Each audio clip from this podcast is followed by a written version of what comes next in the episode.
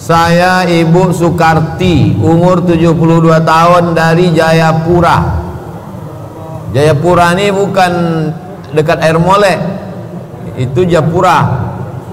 Dari Jayapura, Papua. Selalu mengikuti ceramah Ustadz di TV maupun di YouTube. Saya sudah rapid test, dinyatakan sehat, langsung ke Pekanbaru 20 hari yang lalu. Alhamdulillah bisa mengikuti langsung seperti ini. Mohon doanya Pak Ustadz agar saya selamat dunia akhirat.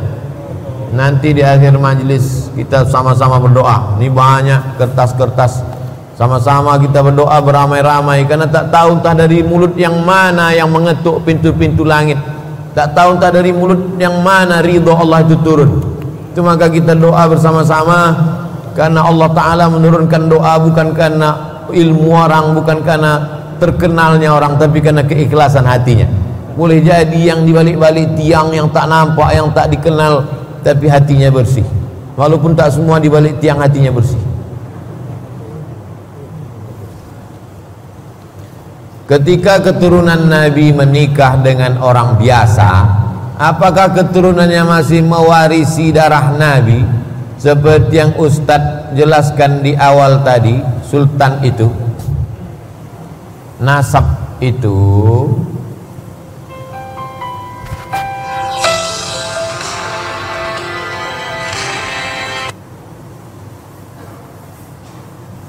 kalau Sayyid menikah dia dengan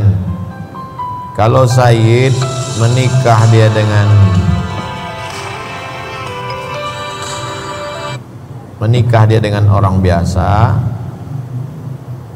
maka dia anak-anaknya itu tetap Sayyid.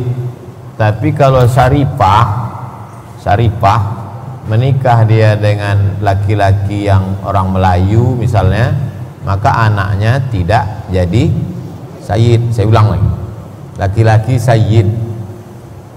Sayyid yang keturunan Hasan Husain, bukan nama dia Sayyid. Ada juga Pak Said, tidak Sayyid. Laki-laki yang Sayyid nikah dia, bininya Jawa, Batak, Sunda, Melayu, anaknya tetap Sayyid.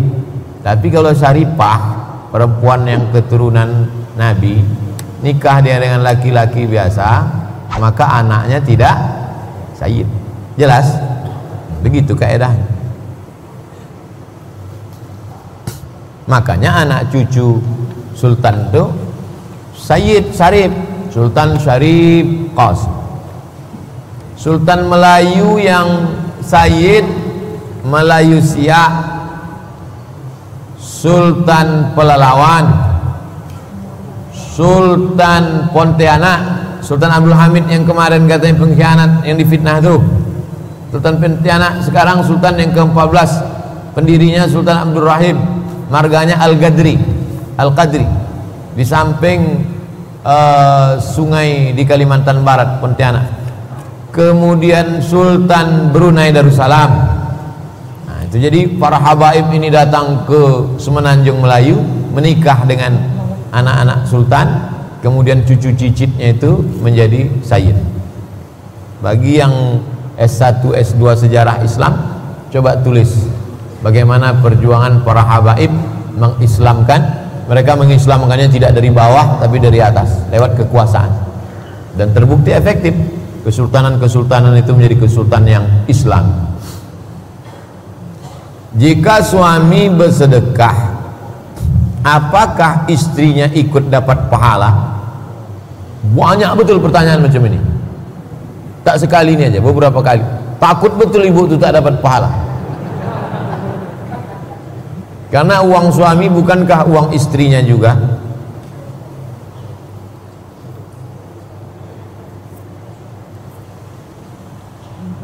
Kalau bapak itu bersedekah, apakah ibu itu dapat pahala? Susah saya menjawab. Bukankah uang bapak itu, kan itu kata dia, bukankah uang suami itu uang istri juga? Pada uang suami itu ada uang istri, tapi pada uang istri tak ada uang Jelas? Saya ulang sekali lagi, pada uang bapak ada uang ibu, karena di situ ada nafkah. Tapi pada uang ibu tak ada uang bapak, karena ibu tak wajib menafkahi bapak. Yang wajib menafkahi itu laki-laki apa perempuan? Laki-laki. Makan, pakai, tempat tinggal, pendidikan, perhatian. Itu maka laki-laki dapat harta warisan 2 kali lipat dari perempuan. Karena yang menanggung belanja laki-laki, yang menanggung mahar laki-laki. Bukan Islam itu diskriminatif. Islam itu memuliakan perempuan. Al-mu'minuna wal-mu'minat ba'duhum awliya'u ba'd. Mereka saling tolong-menolong. Man amila salihan min dzakarin, laki-laki, au unsa, perempuan, wa huwa mu'minun, syaratnya beriman, falanuhyiyannahu hayatan thayyibah, kami akan berikan mereka kehidupan yang baik-baik. Jadi kalau bapak beramal soleh, ibu itu dapat. Kenapa? Karena di dalam harta bapak ada milik ibu yang disebut dengan nafkah. Kalau ibu beramal soleh, apakah dapat bapak? Dapat. Kenapa? Karena ibu adalah tanggung jawab bapak. Kullukum ra'in, si bapak ini pemimpin. Wa kullukum mas'ulun an ra'iyati, si pemimpin ini bertanggung jawab terhadap yang dia pimpin. Itulah enaknya jadi pemimpin. Kata Nabi, aslim taslam. Waktu Nabi ngirim surat kepada Raja Persia, Raja Romawi, aslim taslam, hai Kaisar, Raja Romawi, kalau kau masuk Islam, kau selamat. Kalau kau masuk Islam, semua pahala orang Eropa kau dapat. Itu enaknya jadi pemimpin. Tapi kalau kau tidak masuk Islam, maka rakyat-rakyatmu kafir, kau juga ikut menanggung dosanya. Nah, begitu cara pengambilan hukumnya. 3. Saya mau menikah umur 30 tahun. Orang tua belum juga mengasih izin karena belum bekerja.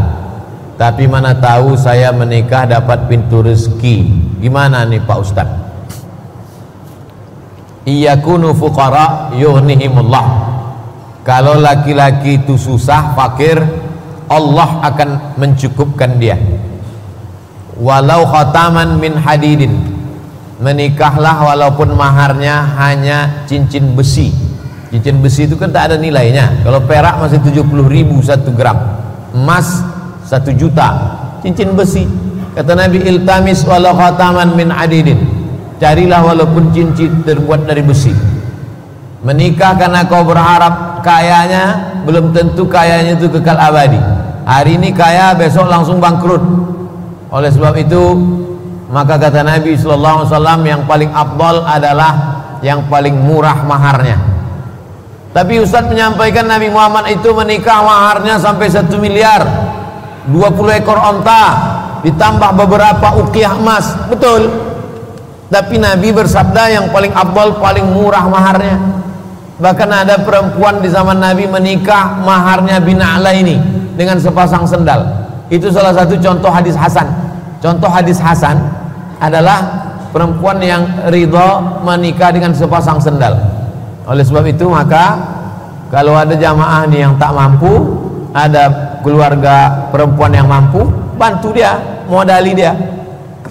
Idza ja'akum man tardawna dinahu, kalau datang kepada kamu seorang laki-laki, tardawna dinahu, kau senang kepada agamanya, wa khuluquhu, baik akhlaknya, fazawijuhu, nikahkan dia.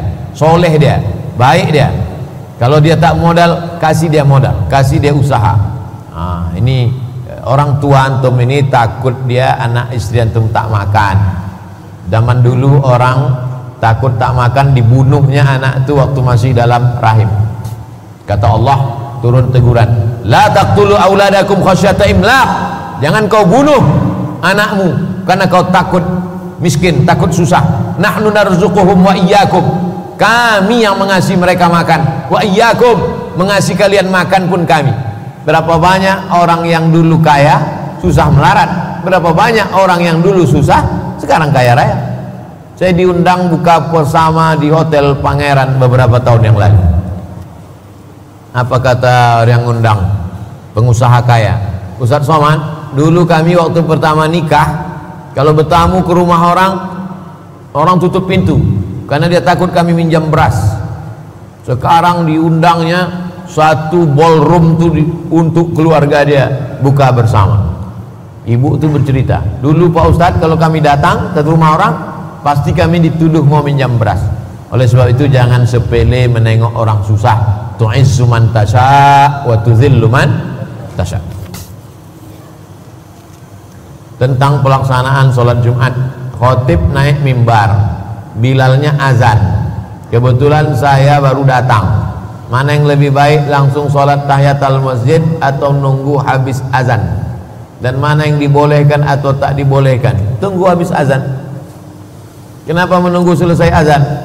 Siapa yang menyambut seruan azan kecuali pada lafaz hayya 'alas shalah, hayya 'alal falah, dijawab la haula wala quwata illa billah, ditutup dengan doa wasilah, Allahumma rabb hadhihi da'watit tammati was salatil qa'imah ati sayyidina Muhammadan al wasilata wal fadilah wasyarafa wad darajatal 'aliyatar rafi'ah wa ba'athullahumma maqaman mahmudan alladzi wa'adta innaka la tukhliful mi'ad halat lahu syafa'ati yaumal qiyamah, maka dia mendapatkan syafaatku pada hari kiamat. Tegak tunggu selesai azan.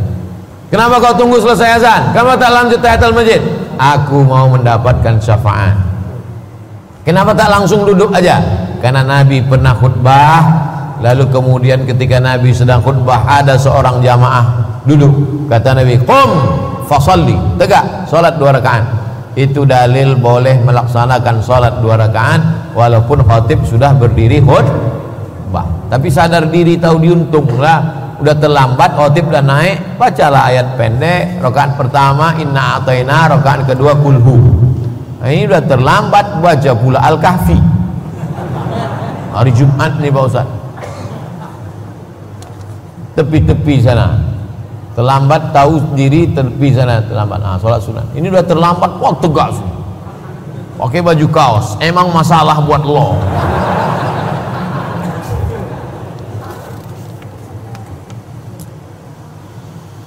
Maaf Pak Ustadz, pertanyaan di luar tema.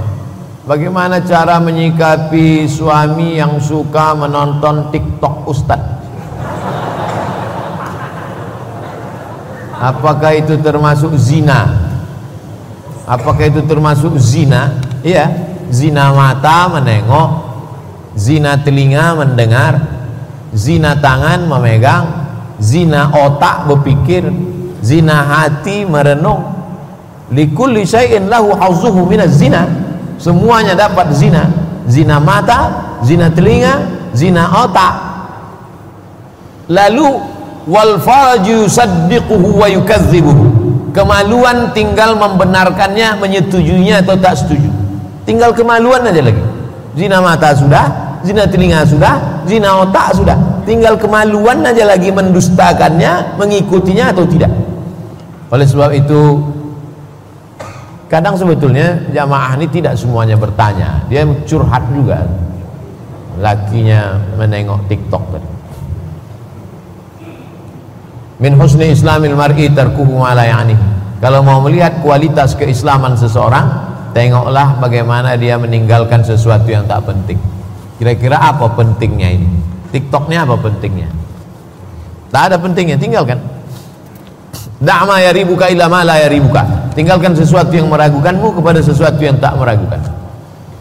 Bagaimana hukumnya dari yang dipatuhi umat perintah Rasul atau pemerintah tentang sah apa tidak sholat berjarak dan pakai masker? Pernah saya baca bahwa sholat berjarak ini dapat memecah belah umat.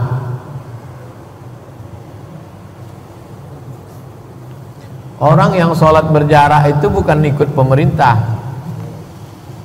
Jadi jangan kalau ikut ustadz sholatnya rapat, kalau ikut pemerintah sholatnya berjarak. Itu tak betul. Universitas Al-Azhar Kairo Mesir waktu bulan Ramadan kemarin membuat sholat berjarak waktu qiyamul lail malam. Tempat kami belajar, tuan-tuan guru kami, dosen-dosen kami, ustadz-ustadz kami waktu di Mesir mau menjelaskan bahwa sholat berjarak itu hukumnya sah. Sholat berjarak hukumnya sah. Kalau dulu luruskan shaf dan rapat, sekarang enggak. Luruskan shaf tak rapat karena COVID. Nah, jadi Masjid Al-Azhar di Madinah, di Makkah pun begitu juga berjarak. Sholat berjarak hukumnya sah. Jadi kalau ada masjid di Pekanbaru yang membuat berjarak, sah menurut Al-Azhar, sah menurut ulama Saudi Arabia. Jangan takut. Sholat pakai masker sah atau tak sah? Sah. Dari mana dia datang? Tak sah. Tak sah karena hidung tak menempel ke lantai. Sujud menempelkan kening dan hidung, bukan hidung menempel, bukan rukun, bukan syarat, bukan wajib. Bukan rukun, bukan syarat, bukan wajib, tapi sunnah. Jadi kalau ada hidung. Tapi banyak juga orang pakai masker tak di hidung sekarang, di dagu ya. Entah udah pindah lubang hidung ke dagu. Jadi kalau ada yang sholat pakai masker, sholatnya sah. Sholat berjarak, sholatnya sah. Jadi jangan dibenturkan. Siapa yang sholat pakai masker dan berjarak berarti ikut pemerintah. Yang sholat rapat berarti ikut ulama. Tidak begitu. Ada saudara saya nikah dengan janda 92 tahun. Hah?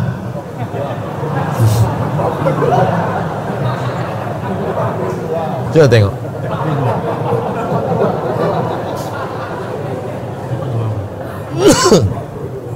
Nampak 42. Beli 1 dapat 3. Buy 1 get 3. Maksudnya bebini dapat anak 3. Tak sesuai sama lagu. Lagunya kan beranak ampek dan nanti you.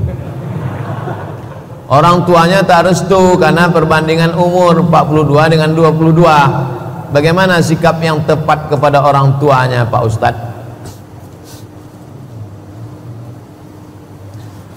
Ibu, bapak, yang anakmu umur 22 mau nikah sama janda 42. Ketika cinta tak bisa memilih. Cinta itu irrasional. Kalau rasional bukan cinta.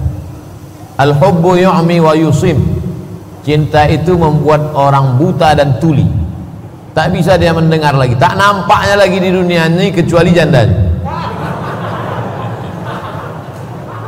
Hanya saja kita sebagai orang yang di luar hanya bisa memberikan pandangan. Ada 3 yang mau kusampaikan wahai kau anak muda. Yang pertama, kalau kau sekarang umur 22, janda ini 42, nanti waktu kau umur 42, ini bini kau ini udah 62. Berarti kau siap-siap berbini sekali lagi. Itu yang pertama. Yang kedua, hati ini berubah-ubah. Yusbihu mu'minan wa yumsi kafiran. Paginya beriman orang, petangnya bisa jadi kafir. Sedangkan kepada Allah aja hati bisa berubah, apalagi kepada lain. Bagaimana kalau tiba-tiba nanti hatimu berubah? Siap enggak? Yang ketiga, ibumu yang melarang ini bukan niat dia tak baik, bukan dia menyuruh kau berzina, tapi menyuruh kau berpikir.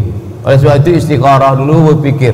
Kalau sudah pikir-pikir tetap juga dia mau menerima, maka orang tua mau tak mau, suka tak suka, dia mesti menyetujui. Karena yang tidak boleh itu kalau anak itu melakukan perbuatan yang dilarang Allah SWT. Dia mau menikah dengan orang yang tak seakidah, wajib orang tua melarang. Karena tidak dibenarkan menikah beda agama. Sedangkan ini bukan masalah akidah, ini masalah adab, ini masalah kepantasan, ini masalah kufu, ini masalah kelayakan. Maka di pengadilan pun seorang laki-laki boleh menikahi perempuan berganti perwalian kalau perempuan itu tidak, ayahnya tak setuju, maka bisa dialihkan ke wali abad, wali yang lebih jauh. Wali perempuan itu ayahnya tak setuju, bisa berpindah dari ayah ke datuk, datuknya tak setuju, bisa berpindah ke abang.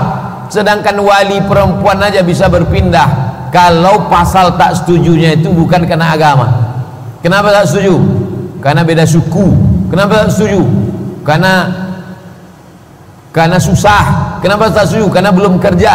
Itu bisa perwalian itu berpindah. Apalagi kalau hanya sekedar setuju tak setuju, bukan masalah perwalian. Tapi pandangan orang tua ini perlu didengar. Jadi orang anak-anak muda ini jangan hanya memperturutkan isi kepala dia saja. Belum tahu dia lagi asam garam hidup. Apakah memasukkan foto bersama Ustadz di FB termasuk ria? Berfoto dia, habis itu diuploadnya ke FB. Tujuannya supaya yang lain mau mengikuti tausiah. Yang dua, jangan dibilang hanya men-share jadwal tausiah aja, tapi tak mengikuti tausiah. Beda antara syiar dengan riya. Kalau sekedar untuk syiar berfoto dia dengan Ustadz A'agim, berfoto dengan Ustadz Fulan, lalu kemudian dia ajak, marilah kita hadiri tausiah pada tanggal 19 di masjid. Nah, itu syiar tuh. Hilang pula iklan tadi. Buat update, ikutilah kajian subuh di Masjid Hijratus Sabirin, Jalan Bata nomor 28, Simpang BPG, Sabtu 19 September 2020, kajian subuh. Cukup itu aja, yang lain-lain. Bagi anda yang ingin kontak person, hubungi saya. Apa belanja? Untuk syiar, untuk iklan, boleh. Gimana caranya agar mudah berjumpa jodoh? Jumpai Ustadz Al-Nob. Ustadz Al-Nob ini banyak stoknya. Ustadz Al-Nob ketua Yayasan Tabung Wakaf Umat. Nanti dikasihnya. Ada semua, umur, status, ada semua. Ustaz Alom, tentu isi ini dulu kan.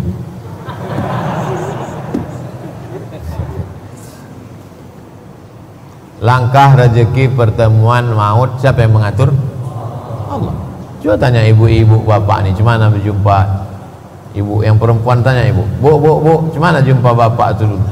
Setiap ini tak ada satu ceritanya. Lain kepala, lain orang, lain cerita semua. Macam mana pertemuan dia dulu? Langkah rezeki pertemuan maut kuasa Allah. Iyam sasqallahu bidurrim fala kashifa lahu illa hu. Kalau kau ditimpa musibah, tak ada yang bisa menyingkirkannya kecuali Allah. Wa in yuridka bi khairin fala radda li fadlih. Kalau Allah ingin mempertemukan engkau, tak pula ada yang bisa menghalanginya. Makanya selesai sholat kita katakan, la mani'a lima a'taita wa la mu'ti'a lima mana'ta. La mani'a lima a'taita, kalau engkau mau mengasihi tak ada yang bisa menghalang. Wa la mu'ti'a lima mana'ta, kalau engkau mau memberi, kalau engkau melarang tak pula ada yang bisa menghalang. Itulah tauhid. Jadi kalau ada orang, aku sebetulnya mau nikah sama dia dulu Pak Ustaz, terus kenapa tak jadi? Kena pelet. Tauhidnya tak betul. La mani'a lima a'taita, kalau Allah mau mengasihi tak ada yang bisa mencegah. Wa la mu'ti'a lima mana'ta, dan kalau Allah mencegah tak ada yang bisa mengasihi. La haula, tapi tetap ada ikhtiar dan usaha. Orang meminjam uang dengan kita, sudah diminta berkali-kali tapi selalu mengelak. Memang begitu. Bukan kau aja, kami pun kena juga. Bahkan sekarang susah menghubunginya. Saya dikasih 3 nomor handphone, 3-3 tak aktif. 3 nomor handphone. Kenapa kita senasib? Bagaimana kita menyikapinya Pak Ustadz? Saya datangi ke tempat dia kerja. Jumpa. Oh, nomor saya, nomor kau 3, aku telepon kau tak angkat-angkat. Nanti saya bayar. Kapan kau bayar? Nantilah ini. Kapan? Dia sepele, ditengoknya saya kurus kan? Tengok sepele. Dulu ini, dulu sebelum viral. Dulu. Lama. Besok pagi kau bayar di sini, ini tempat besok pagi. Kalau besok pagi tak kau bayar, ku kapak kepala kau.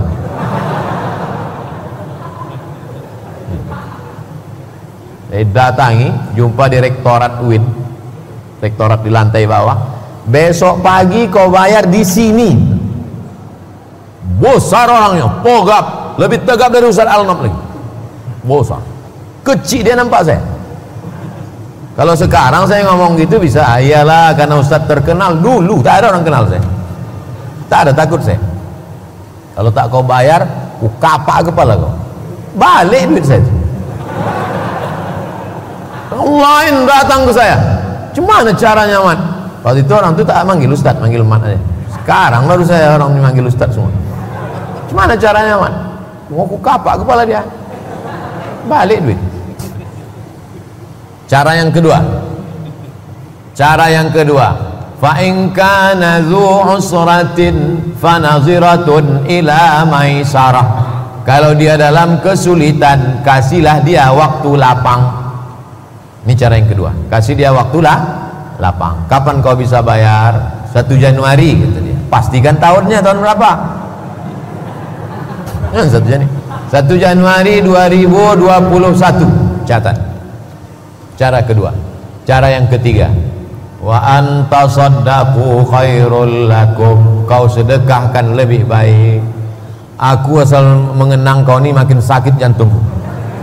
Asam lambungku naik. Asam uratku turun, darah tinggiku naik. Daripada aku susah hati sempit, paru-paruku sesak, ku ikhlaskan aja lah. Banyak pula habis minyakku mengutipnya lagi daripada, maka ku ikhlaskan aja ambil. Wa antasaddaqu khairul lakum. Kau sedekahkan lebih baik. Yang menghafal ayat ini yang memberi pinjaman, bukan yang meminjam. Ini sekarang banyak yang menghafal ayat ini yang meminjam. Pas giliran kita tagih, kapan kau bayar? Wa antasaddaqu khair. Awak pula diceramah. Kalau udah diikhlaskan jangan diungkit-ungkit lagi. Jangan diungkit-ungkit lagi. Jangan kemana-mana cakap kan. Aku dulu udah ku ikhlaskan sama dia itu. Aku udah pulang. Tapi kaji kita tentang man sam'a sam'a Allahu bihi.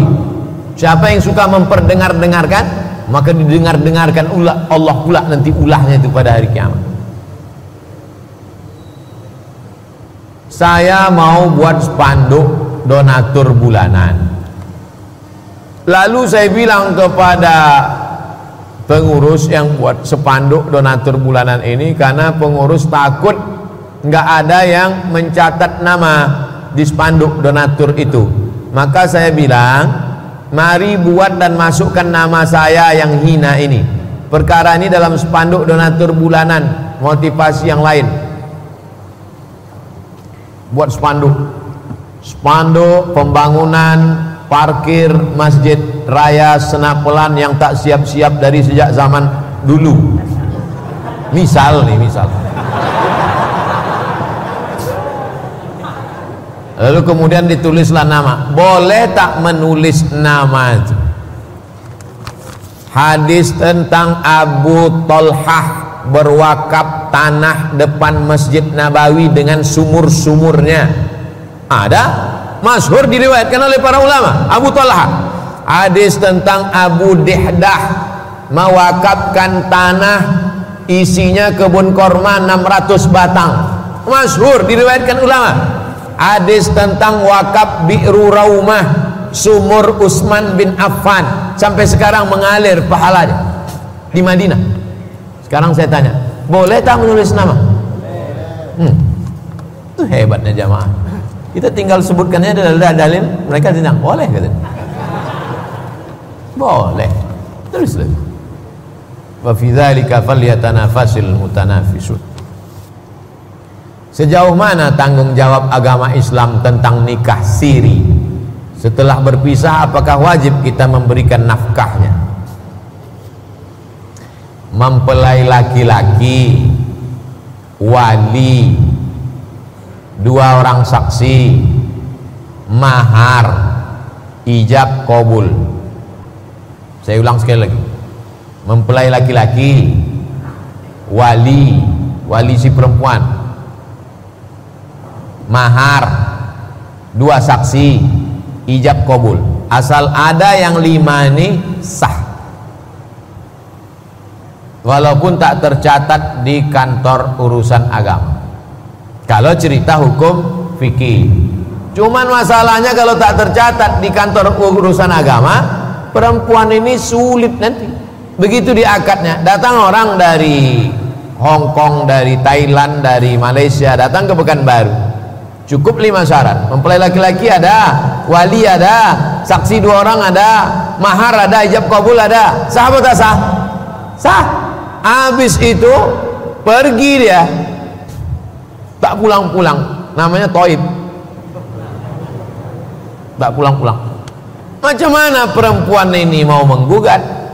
Itu namanya takabe indak batali. Dia tak bisa gugat, sampai hari kiamat dia tak bisa gugat, karena tidak tercatat di kantor urusan agama. Jangan mau nikah siri. Kupesankan kepada adik-adik, anak kemanakan perempuan, jangan mau nikah siri, karena kalian susah, tak bisa menuntut nafkah, tak bisa menggugat. Tapi kalau tercatat di kuah, laki-laki ini sudah diikat oleh sirat ta'liq. Kan ada tuh baca sirat ta'liq. Kalau saya meninggalkan sekian bulan lamanya, tidak memberikan nafkah zahir dan batin, lalu si perempuan melapor ke pengadilan agama, maka hakim menjatuhkan.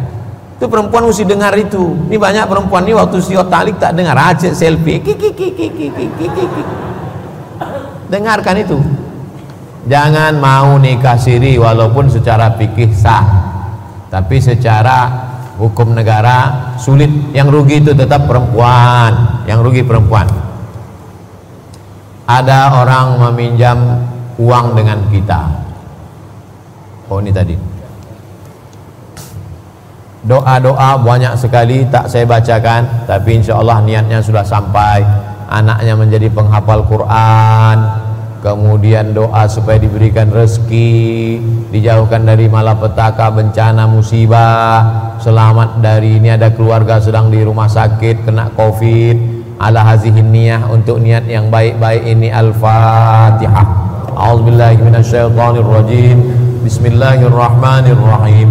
Alhamdulillahirrabbilalamin, Ar-Rahmanirrahim, Malik yaumiddin, Iyaka na'budu wa iyaka nasta'in, Ihdinas siratal mustaqim, Siratal ladzina an'amta alaihim, Ghairil maghdubi alaihim waladdallin. Amin.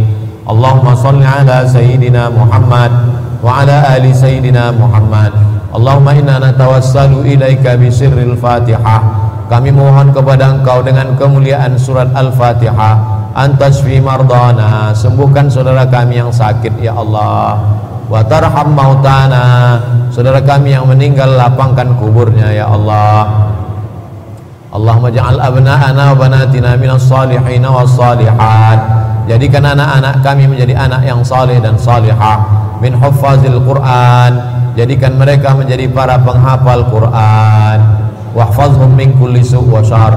Jaga anak-anak kami dari segala perbuatan maksiat dan dosa. Jaga mereka dari penyakit LGBT. Jaga mereka dari narkoba.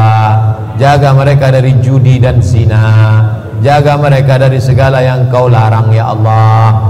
Allahumma dafa'anna al-ghala wal waba wal fahsya wal riba wal zina wasyuf al-mukhtalifata wasyada'ida wal mihan min baladina hadza khassah wa min buldanil muslimina ammah. Angkatlah wabah covid-19 ini dari negeri kami, ya Allah.